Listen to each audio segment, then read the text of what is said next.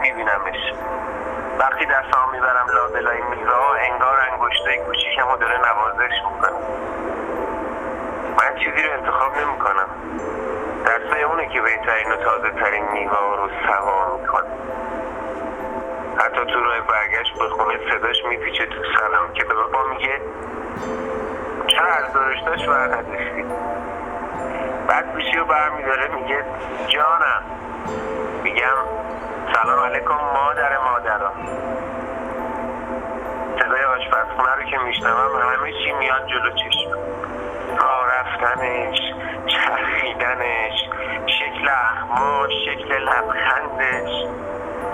عطرش. عطرش. همه آدم های خونه رو می‌بینم.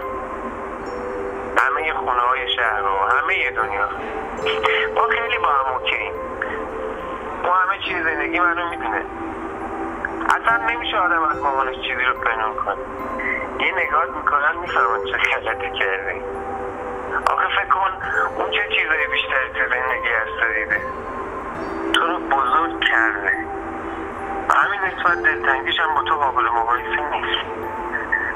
ما کلی فکرمون تو کار و جای مختلفه ولی اون همیشه گوشه ذهنش داره به تو فکر می‌کنه. می‌کنم.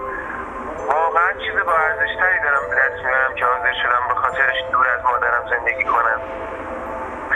و می‌دونم که اگه انتخاب با اون بود به خاطر رسیدن به خواستای خودش حاضر نبود منو ترک کنه. می‌دونی ما همیشه نگرانیم. اون نگران اینه که من زندگیم راحته